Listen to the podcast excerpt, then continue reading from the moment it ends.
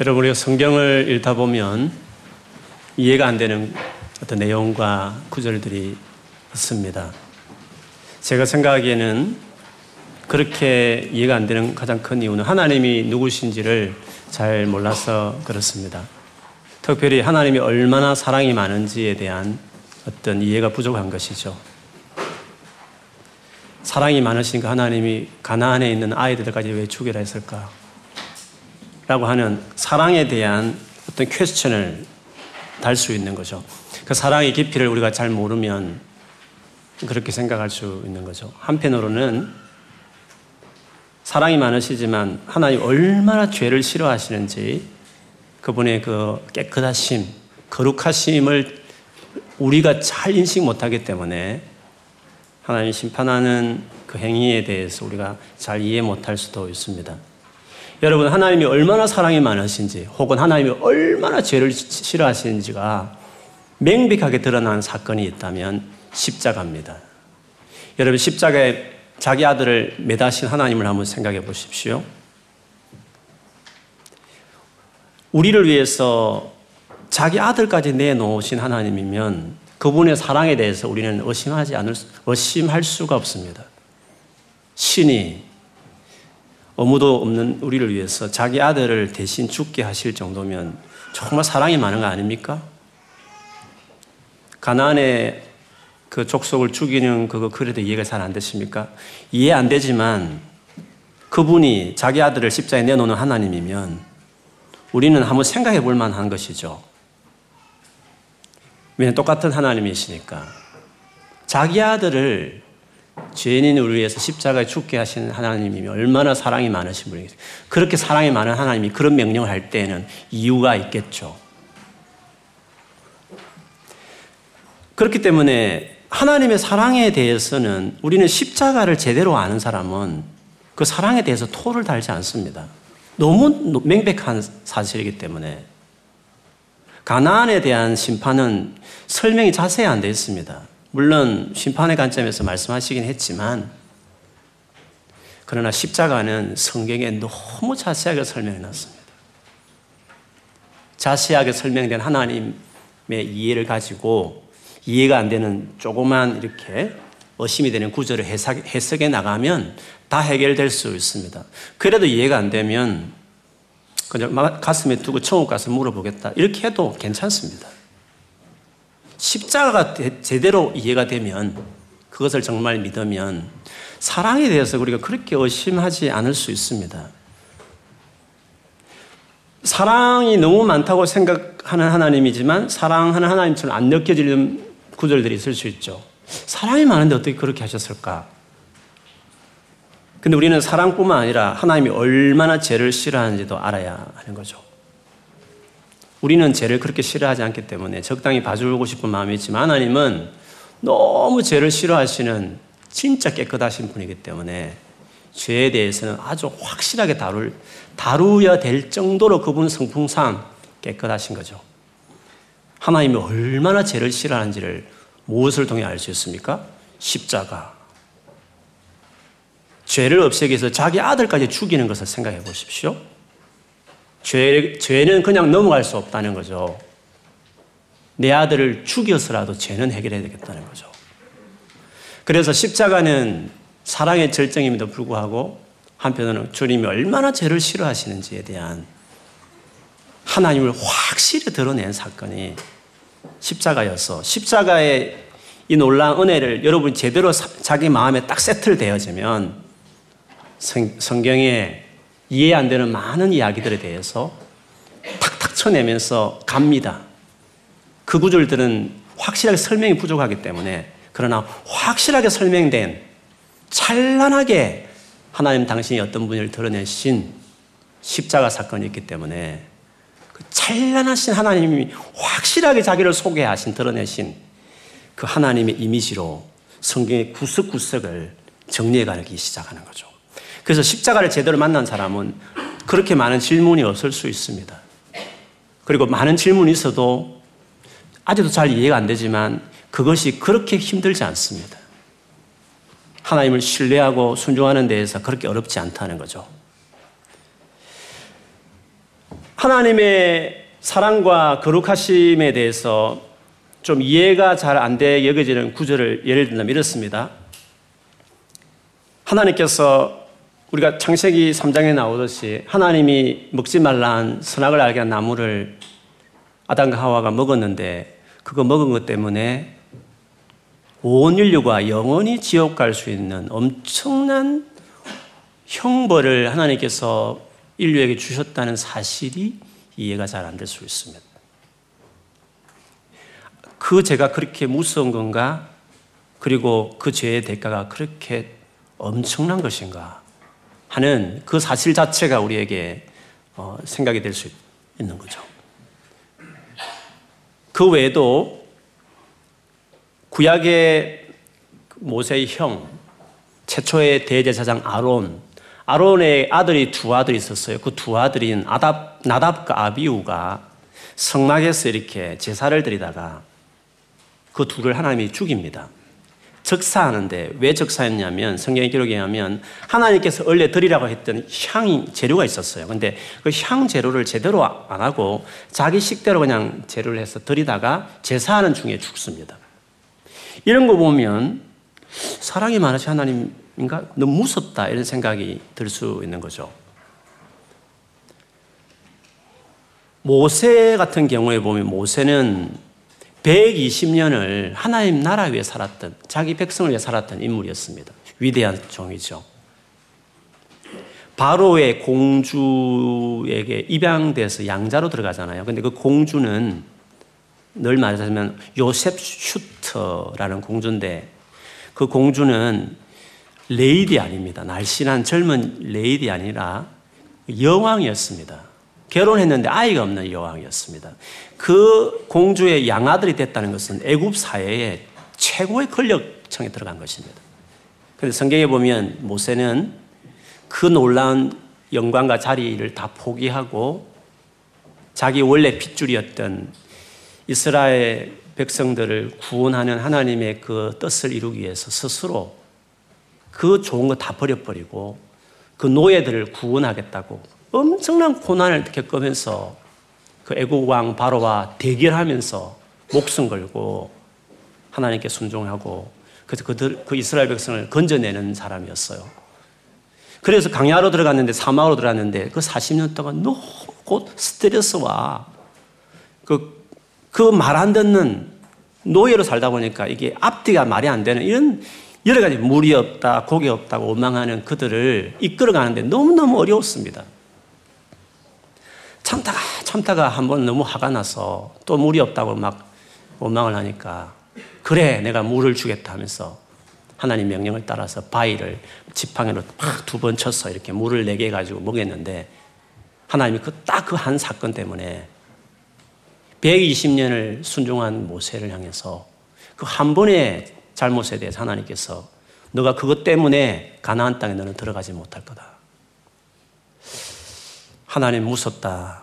그 부분 보면 그 생각이 들죠. 나중에 이제 가나안을 들어가는데 여호수아가 이스라엘 백성을 이끌고 이제 지도자가 되어서 들어가잖아요. 최초의 성이 여리고 성이었죠. 여리고 성은 마차, 마차가 그 성벽을 도울 정도로 그 두께가 엄청나게 이게 성벽이 두꺼운 성이었다 그래요. 요, 요새죠. 뭐 무너뜨릴 수가 없는 것이에요. 여리고 성은. 그런데 하나님께서 그 여리고성을 정복할 것이라고 빙빙빙 말없이 돌다가 마지막에 와 구함 한번 지르더니 그 성이 무너졌다는 거죠. 근데 하나님께서 그 성을 정복하기 전에 이 성은 가나안의 첫 열매이기 때문에 내 거다. 그러므로 예루살렘 아, 이 여리고 성에 있는 어떤 물건도 손대지 말고 나에게 다 바쳐지는 것처럼 그렇게 해라 했습니다. 그런데 여러분 잘 알듯이 그 중에 한 명 아간이 여리고성에 들어가니까 너무 그 멋진 성에 들어가니까 그 값진 보석이 있었죠. 아무도 모르게 그걸 숨, 숨쳐 자기 장막에 숨겼는데 그것 때문에 나중에 이스라엘 나라가 전쟁에서 피하고 나중에 그것이 이제 드러나서 돌로서 그 아간을 쳐서 죽여요 하나님께서. 그걸 보면 하나님은 무섭다 이런 생각이 들죠. 또 어려운 구절은 오늘 본문입니다. 나름대로 재산을 다 팔아서 교회에 이렇게 사도들 앞에 이렇게 그 헌금을 드렸는데 일부를 중간에 아까워서 다 드리지 않고 숨겼는데 그랬다 해서 두 부부가 적사했습니다. 구약 아닙니다. 신약 성경입니다. 이런 구절을 보면 하나님의 사랑, 하나님 어떤 분인지 이런 생각을 하게 되는 구절. 이런 구절을 보면 여러분 아, 고민이 될 수 있습니다. 저는 뭐 큰 고민 안 하지만 어, 그걸 어떻게 이해해야 되는지 한번 생각했던 적은 많이 있습니다. 왜 하나님은 아담부터 해서 이런 굵직굵직한 부분 가운데 그렇게 사랑이 많으신 하나님 같지 않는 어떤 태도로 그 문제를 다루셨나 이런 생각을 우리 할 수, 하지 않을 수가 없는 거죠. 자기 아들을 위해서 십자가에 매다는 하나님께서 그것이 그렇게 무서운 죄였나? 그래서 그렇게 무섭게 처리하셨나? 이런 생각을 하지 않을 수가 없습니다. 그런데 이 사건들, 지금 언급했던 사건들의 공통점이 있습니다. 그 공통점은 거기에 참여했던, 뭐 가담했던 그 한 사람 한 사람은 다른 사람과 다르게 또 다른 시대와 다르게 하나님의 특별한 임재와 영광에 충만했던 시대였습니다. 무슨 말이냐면 그 자리가 엄중하게 높은 자리다. 여러분 대통령이 사기치는 거하고 우리 사기치는 건 다릅니다. 물론 대통령은 빽이 있기 때문에 풀려날지 모르겠어요. 그런데 높은 지위에 있는 사람과 밑에 사람이 같은 죄를 지어도 공직자 청문회 할 때 웬만하면 다 한 번씩 해볼 만한 일들이지만 그걸 가지고 논란을 많이 하잖아요. 높은 지위에 올라간다는 것은 그 자리가 대단한 자리일수록 더 엄격한 스트릭한 뭔가를 요구하는 것이 그게 일반적인 것입니다. 지금까지 언급했던 사람들이나 그 시대는 하나님께서 역사하시고 하나님이 자기를 보여주는 것이 놀라운 시대였습니다. 아담 같은 경우를 보면 아담은 하나님과 직접 대면하며 살았던 하나님 누군지 영광을 경험했던 첫 인류였잖아요. 부부였잖아요. 그리고 아담과 하와는 죄를 짓기 전이었으니까 타락하기 전이었으니까 모든 부분에 분별력도 대단했고 인격도 완숙했고 그리고 대단한 지혜도 있는 능력자였다는 거죠. 하나님 누군지를 직접 만나고 경험했던 영광을 직접 목격했던 삶을 보냈던 자들이기 때문에 그들이 행한 죄는 그 불순종은 더 엄격하게 다루어야 하는 거죠. 아론의 두 아들 나답과 아비오도 다른 백성과 다르게 유일하게 하나님이 임재하는 성소에 직접 들어가서 하나의 영광을 경험하는 하나님을 직접 상대하는 그 일을 했던 사람들인데 그들이 하나님의 그 제사하는 그 원칙을 어기고 아주 가볍게 생각해서 한 그것에 대해서는 하나님 엄격하게 묻는 거죠.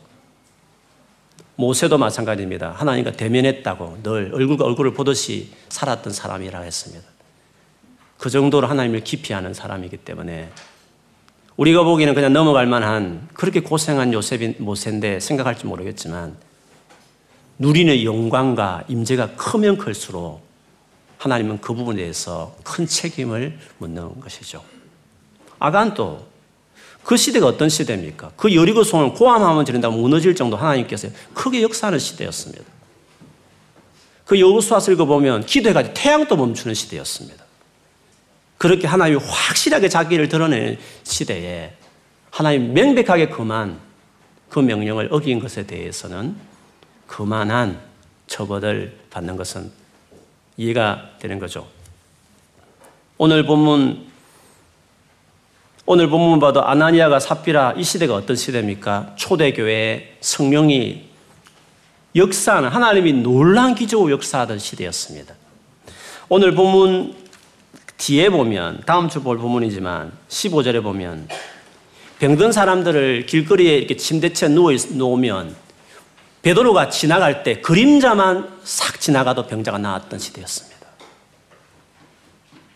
이렇게 하나님의 일하심과 역사하심과 성령 역사가 뚜렷한 시대에 감히 사도를 속이고 교회를 우롱하고 그리고 자기 어떤 인기의 생각에서 거짓을 하면서 끝까지 하는 이 행동에 대해서는 이 정도로 엄격하게 어, 다루 게 되는 것은 그런 원칙 하에 그런 것입니다.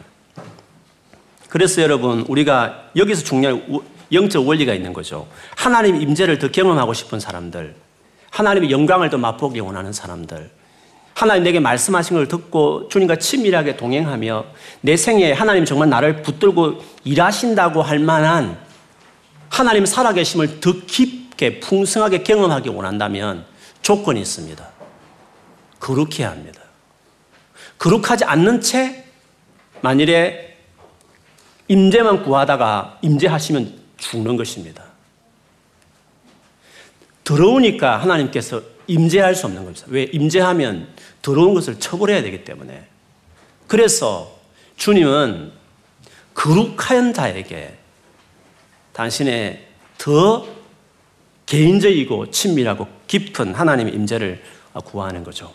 뭐 거룩이라는 것이 윤리적인 것만 머물지 않고 하나님에 대한 태도에 있어서도 더 겸손하고 더 정말 마음을 열고 나가는 그 크신 하나님, 큰 어른 앞에 내 자신의 위치에 걸맞는 태도를, attitude를 가지고 나아가야 지식이 아니라 하나님의 존재를 경험하고 하나님의 임재를 맛보는 은혜를 누릴 수 있는 것이에요. 그래서 예수님이 말씀하신 팔복에 마태복음 5장 8절에 보면 마음이 청결한 자가 복이 있나니 저가 하나님을 볼 것이며 본다고 그렇게 예수님도 말씀을 하셨습니다. 그러므로 우리가 보기에 무섭다 하나님이 사랑이 많은 하나님이 어떻게 그렇게 하셨나 싶은 모든 내용들 곰곰이 생각해 보면 그들은 너무 큰 영광을 누리는 시대에 살았고 누구와 비교할 수 없는 큰 특권을 가진 위치에 있었음에도 불구하고 그들이 너무 경솔하게 하나님을 우습게 생각했기 때문에 그 큰 영광에 걸맞는 큰 책임을 묻는 일이었다. 그렇게 이야기할 수 있습니다. 마태복음 예수님이 하신 말씀에 보면 더 많이 가진 자에게 더 많은 것을 요구하고 알면서도 불순종하는 게 더 큰 매를 내리, 때리겠다 하신 그 말씀. 그게 하나님의 공정하신 것입니다. 오늘 이런 몇 가지 예를 쭉 들었지만 이 예들의 공통점이 있는데요. 그것은 하나님 영광과 관련되어 있는 일이었다는 것입니다. 하나님께 직접 돌려져야 될 영광이고 하나님 영광을 다루는 직업에 있는 사람들이 그 하나님에게 직접 돌려지는 하나님께 직접 뭔가 오가는 것들 일들을 아주 경솔하게 했다는 것이 그 모든 죄악의 특징이었어요.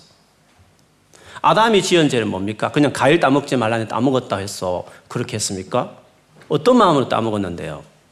알만한 아담과 하와가 하나님이 되겠다 이 결정으로 스스로 하나님을 밀어내는 그 마음의 표현으로 그냥 과일을 따먹은 거 아닙니까? 그럼 과일 따먹었다는 그것이 본질이 아니라 왜 어떤 마음으로 그걸 했느냐가 중요한 거잖아요. 하나님이 되겠다는 하나님의 자리를 자기가 탈취하겠다는 행동이었잖아요.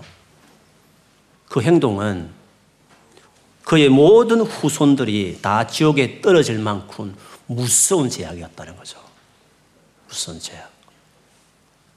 그, 그 행동이 얼마나 무서운지에 대해서 생각해 보면, 우리는 그걸 생각하지 않는 거죠. 그냥 잘못했는데 그럴 수 있습니까? 생각할지 모르지만, 그것이 자기 아들을 십자에 내놓으신 하나님이 그렇게 할 때는 그게 정말 무서운 죄이기 때문에 그런 거죠. 다시 하나님이 어떤 분인지를 우리가 생각을 해봐야 될 부분들이 많이 있는 것입니다.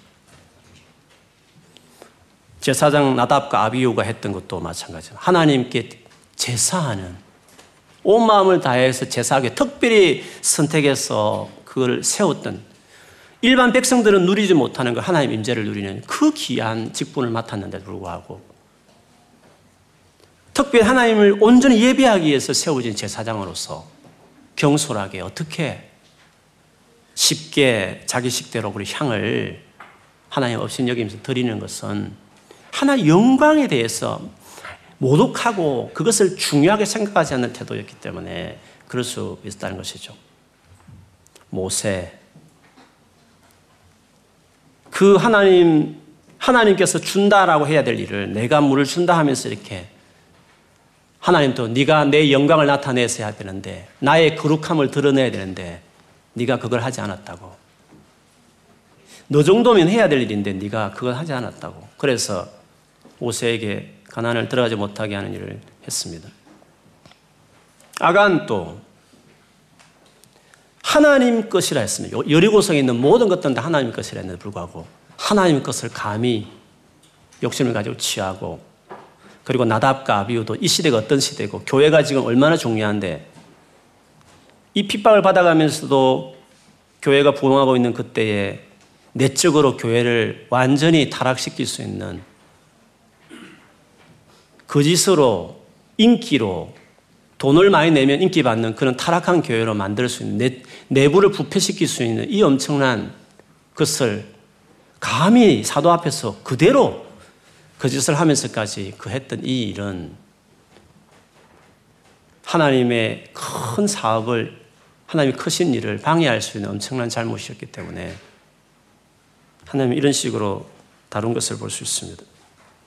하나님의 영광과 관련된 직접적인 일들이 있기 때문에 더 엄격했다는 것을 볼 수 있습니다. 근데 하나님 영광을 가리는 죄 중에서도 하나님 영광을 가리는 하나님께 돌려지는 영광을 그걸 자기가 취하는 그 죄는 더 엄격한 거죠. 가장 크신 어른 것을 취하는 것은 우리가 세상에서도 비중 있게 다룰 때 가장 엄중하게 묻는 죄지 않습니까? 그래서 지금까지 했던 사람은 그런 죄의 유형인데 이것을 묶어서 심플하게 하나의 영광을 도둑질하고 하나님께 돌려줄 것을 자기가 취하고 자기가 하나님 행세하는 어떤 그런 유형의 죄를 성경은 어떻게 말하냐면 외식한다 그렇게 말해요. 외식한다는 것은 속은 썩어 있으면서 겉만 번지르하게 하는 거잖아요.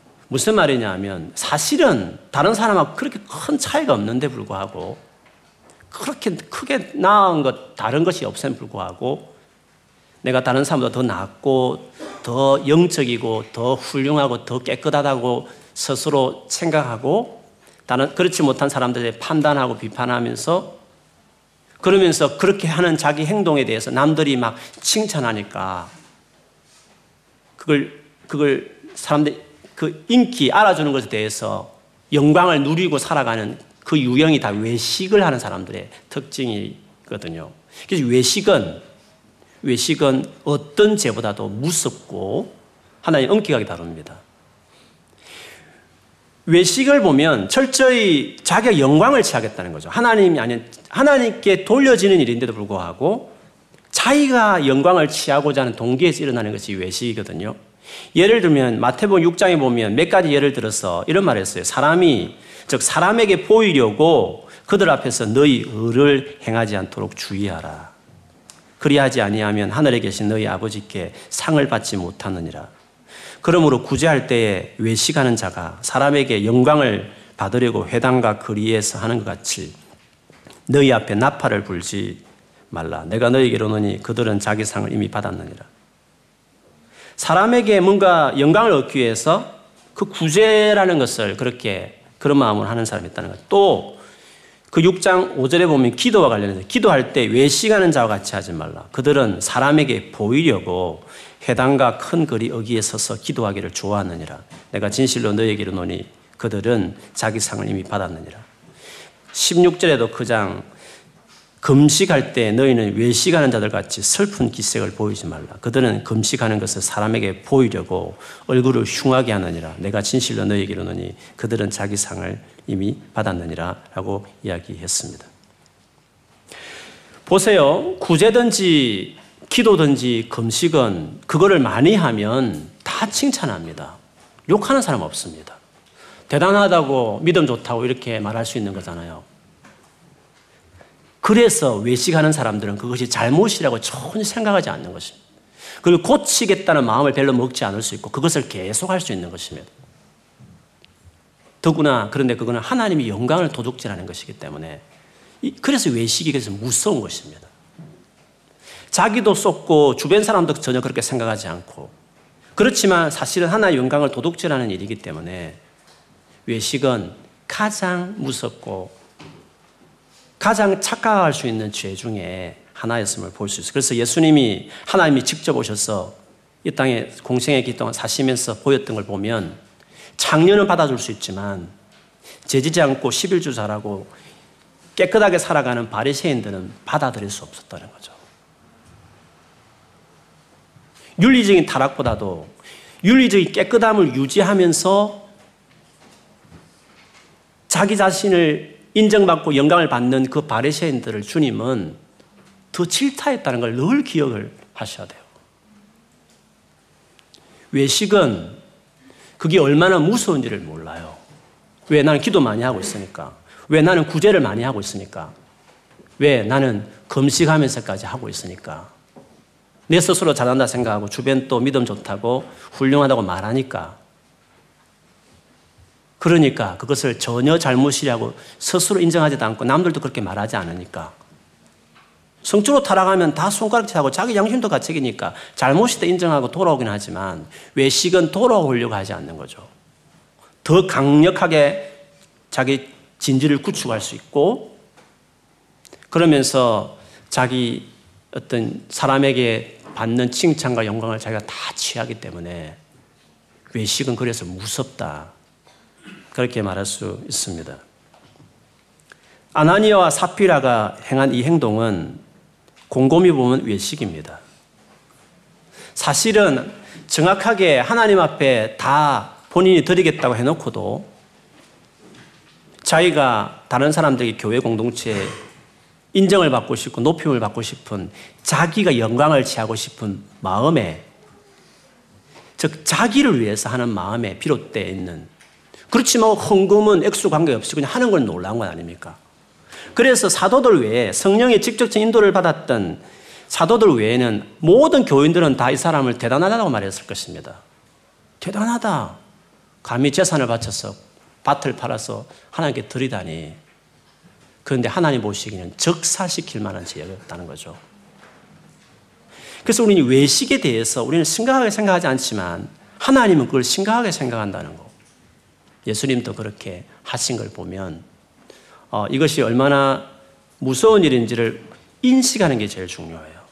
특별히 교회를 오래 다닌 모태 신앙인들이나 나름대로 교회에 더 충성하고 나름대로 열심히 신앙생활 열심히 내는 사람들이 제일 빠질 수 있는 죄, 그것도 가장 무서운 죄는 외식이 될 수 있어요. 외식이 외식을 다르게 표현하면 요즘에 하나님 주신 제가 나누는 말씀이기도 하고 제가 이 본문 보면 다시금 확정을 하고 하는 말씀이기도 한데요. 외식은 어떤 의미냐면 자기 의를 쌓는 것이에요. 자기의 어려움을 쌓아가는 것이에요. 근데 어렵기 때문에 어를 추구하는 행동이거든요. 죄를 추구하는 게 아니에요. 죄를 추구하는 걸 확실하게 죄인 줄 아니까 자기 잘못인 줄 알고 뭐 이렇게 하지만 어를 추구하니까 그 성격상 기도를 많이 하고 구제를 많이 하고 금식을 많이 하는 것이니까 11조를 많이 하고 죄짓지 않게 해서 깨끗하게 살려고 많이 노력하고 그렇기 때문에 을을 추구하는 것이니까 그런데 자기 자신을 위해서 한다는 거죠. 자기 자신이라는 건 뭐냐 하면 자기가 남들에게 인정을 받고 싶은 자기가 노력해서 얻게 얻어내는 성취하는 의 자기가 노력해서 이루어내는 어떤 어로움 자기가 노력해서 이루어내는 자기이기 때문에 자기도 주변 사람도 전혀 그것을 잘못이라고 생각하지 않고 하지 않는 것이죠. 타 종교는 다 자기어를 추구하는 겁니다.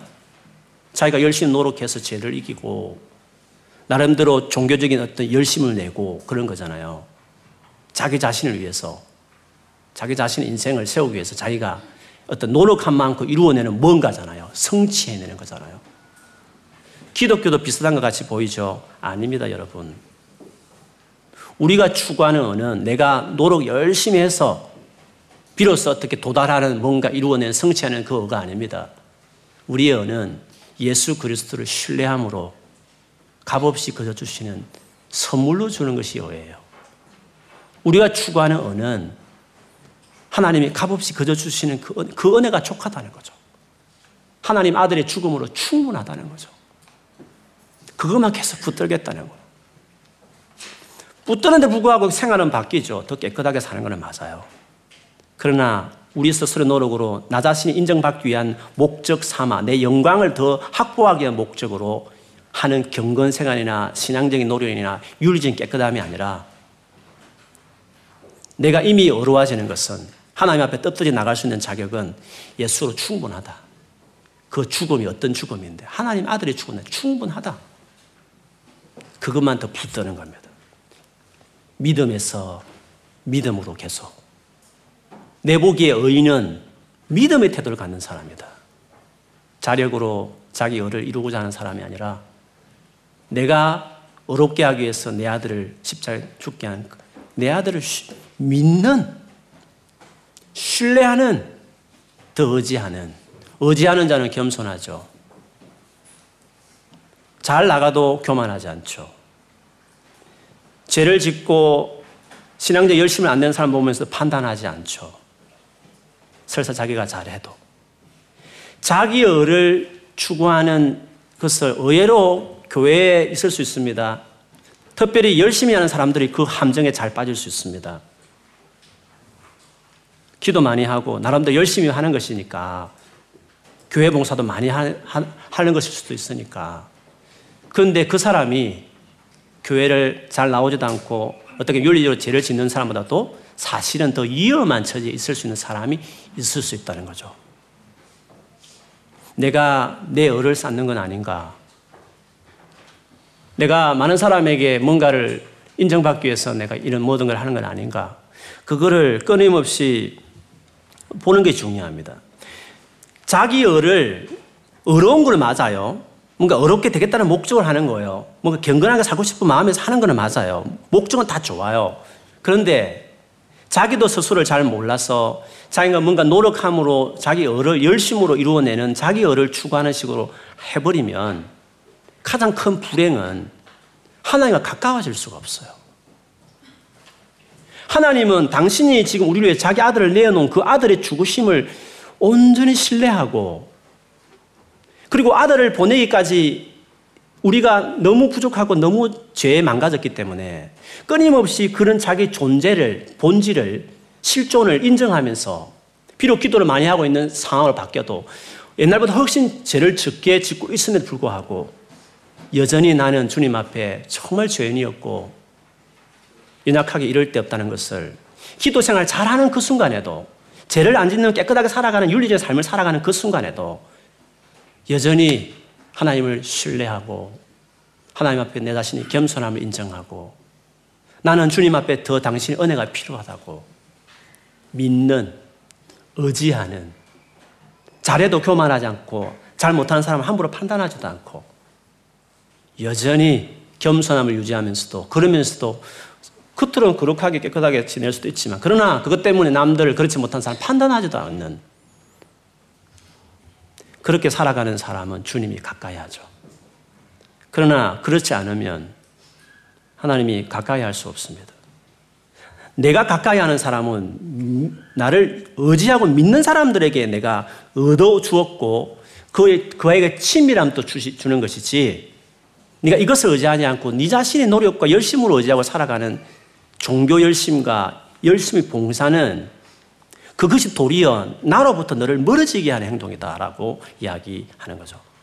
그래서 여러분 교회 생활을 열심히 하는데 봉사도 많이 하고 나름대로 신앙생활 열심히 하는데 왜 주님하고 이렇게 멀어지지? 왜 주님과 이렇게 친밀함이 없지? 도대체 뭐가 문제야? 나는 죄를 안 지려고 노력하고 있고 열심히 성경을 보려고 하고 열심히 나는 뭔가 하려고 하는데 왜 하나님 임재의 영광이 내게 없을까?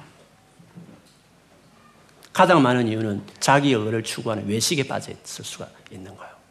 내가 외식에 빠져 있는 걸 어떻게 알 수 있을까? 판단하는 거. 그렇지 못한 사람도 계속 막 그냥 비판하는 거. 자기가 자기 노력을 이루었기 때문에 그렇지 못한 사람을 보면 당연히 판단할 수밖에 없는 거잖아요. 그러나 그런 의가 아니라 하나님이 내게 그냥 주시는 선물로 주어지는 그 을을 계속 신뢰하는 사람은 주셔서 받아서 누리는 것이기 때문에 그걸 잘하든지 못하든지 그것이 다른 사람하고 우열을 가릴 문제도 아니고 또 못한다 해서 그렇게 죄책감이 빠질 이유도 아니고 자기 열을 추구하는 사람은 유형이 두 개예요. 못할 때는 죄책감, 잘할 때는 판단. 이 두 가지 저울이 왔다 갔다 하는 거죠. 못할 때는 아, 또 없는 살도 또 받구나. 하나 내일 아침 묵상할게요. 자기 노력을 또 강화하겠다는 거예요. 못할 때는 죄책감. 잘하면 야, 내가 열심히 기도 많이 했다. 아이고, 저희는 요즘 왜 저렇게 기도 안 해? 교회도 자주 빠지고. 판단. 죄책감 혹은 비판. 자기를 추구하는 사람, 이 두 축에 왔다 갔다 하는 거죠. 그러나 하나님이 주신, 하나님 우리 주신 신뢰함으로 하나님이 우리를 주신 해결하신 당신 아들을 십자가 내어오더니 그 십자가를 그거를 의지하면서 그것으로 말미암아 주어진 하나님과의 관계 회복, 그것으로 이루어진 하나님과 동행하는 삶을 추구하는 하나님 주신 믿음으로 말미암아 주인 을을 추구하는 사람들은 만일에 내가 잘 못 살 때는 어떻게 할까요? 죄책감이 빠질까요? 죄책감 안 빠져요. 더 간절하게 나가는 거죠. 주님, 내가 그래요. 그래, 주님 말씀도 내가 죄인이었어요. 그래요, 나는 연약해요. 주님 정말 도와달라고 긍휼을 구하는 사람이 될 수 있어요.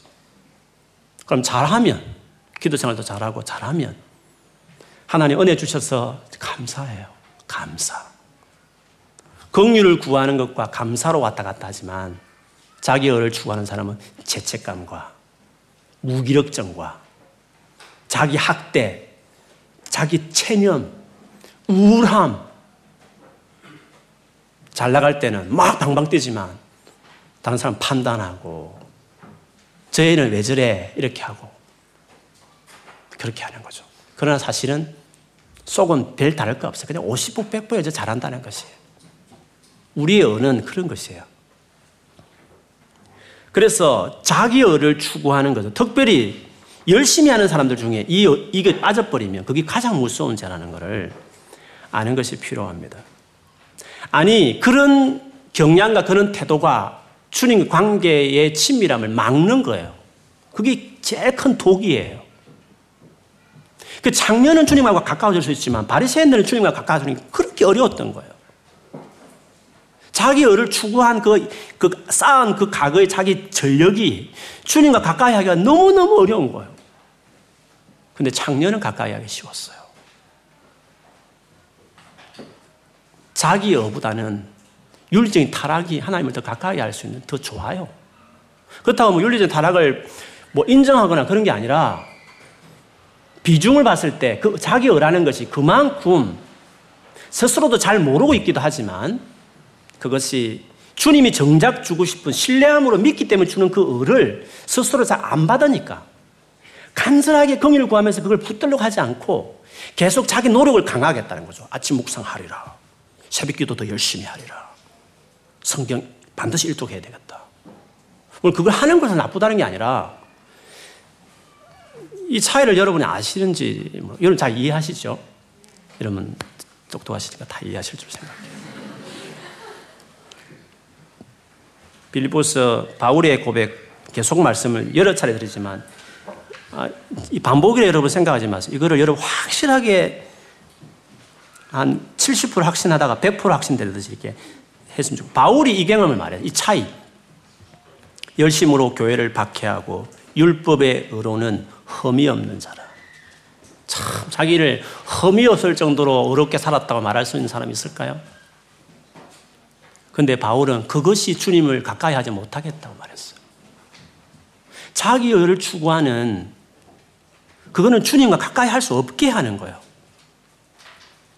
계속 읽어가면 율법으로는 율법의 의로는 율법을 다 지켰다는 거예요. 흠이 없다 했어요, 바울은.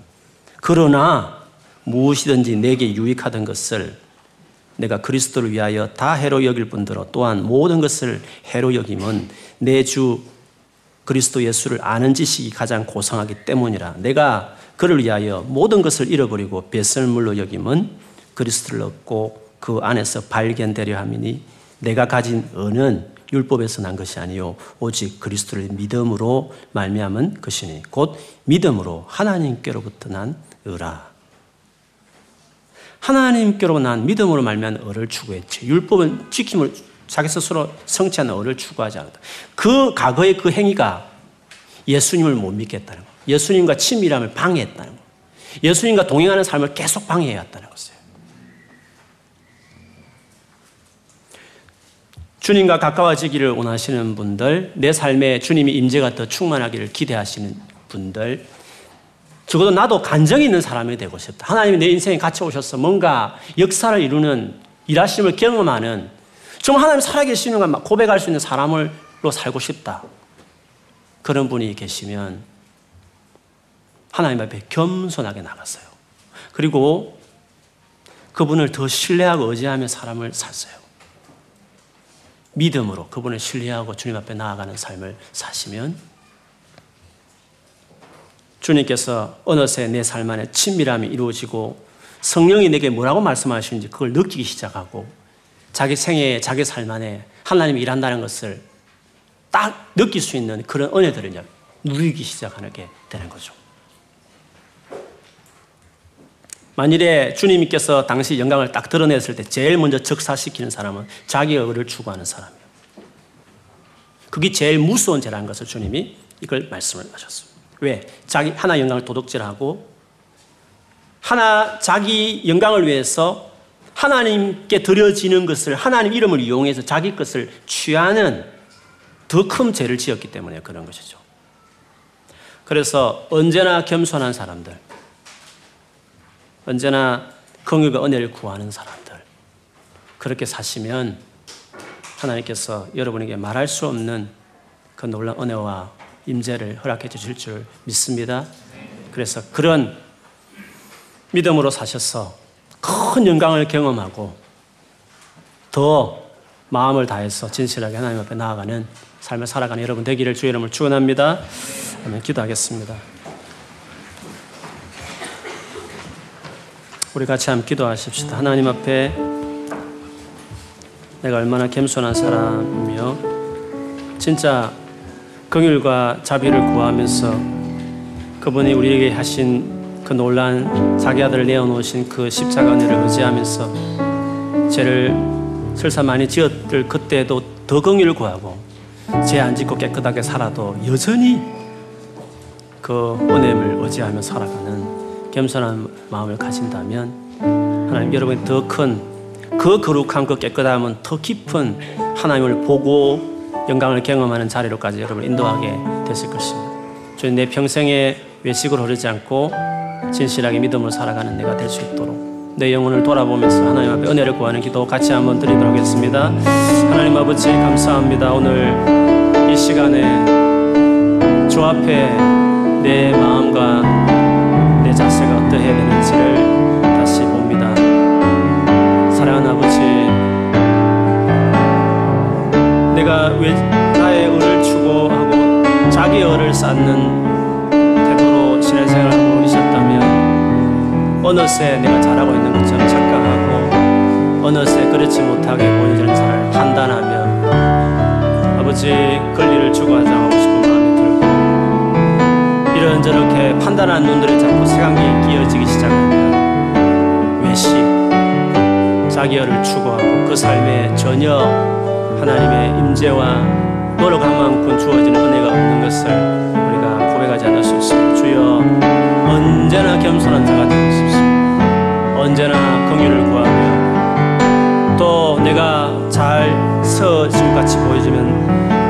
이렇게 해주신 은혜에 감사하고 하나님께 영광을 다 돌리고 영광을 가로채지 않는 그런 하나님의 사람들 되게 해 주시옵소서. 주님 우리 교회 안에 이렇게 예수 그리스도를 깊이 알도록 예수를 믿는 삶의 모습이 어떤 것인지 더 깊이 알아가도록 계시하십시오. 지혜와 총명으로 충만하게 하여 주십시오.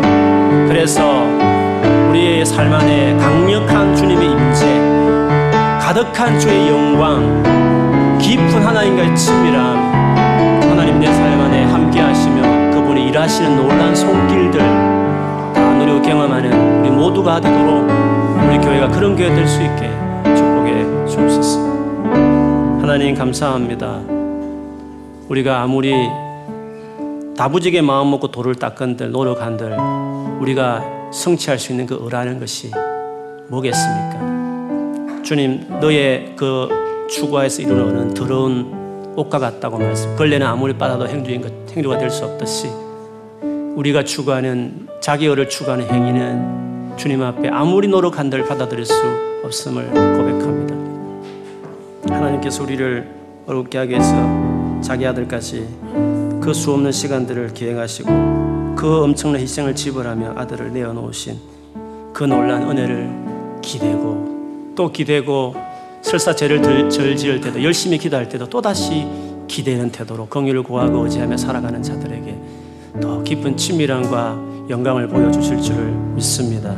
우리에게 겸손한 영을 주시고 하나님을 계속 의지하며 살아가는 어린아이 같은 어린아이 같이 하나님 나라를 받들지 않으면 결단코 천국에 들어갈 수 없다 하신 것처럼 너의 의가 바리새인과 서인가보다 낫지 않으면 결단코 천국에 들어가지 못하리라 말씀하신 것 같이 주님 믿음으로 들어가는 하나님 나라 주님을 의지하며 그래도 주어지는 의 친밀함 영광 하나님 나라의 능력 지혜 누리며 살아가는 이 비밀을 다 알게 하시고 누리는 우리 성도들이 되도록 축복하여 주옵소서. 우리 교회 안에 이런 하나님을 알아가는 하나님을 믿고 섬기는 그리스도의 길이 어떤 길인지를 더 명백히 알아가는 은혜가 임하도록 축복하여 주옵소서. 지혜와 성령이 지혜와 계시 영이신 성령이 우리 교회에 더 역사하여 주셔서 더욱 주님을 알고 그리스도를 알고 복음의 능력을 알고 그래서 많은 이에게 이 귀한 생명을 전하는 그런 정인된 교회가 되도록 축복해 주옵소서. 예수님 이름으로 기도합니다. 아멘.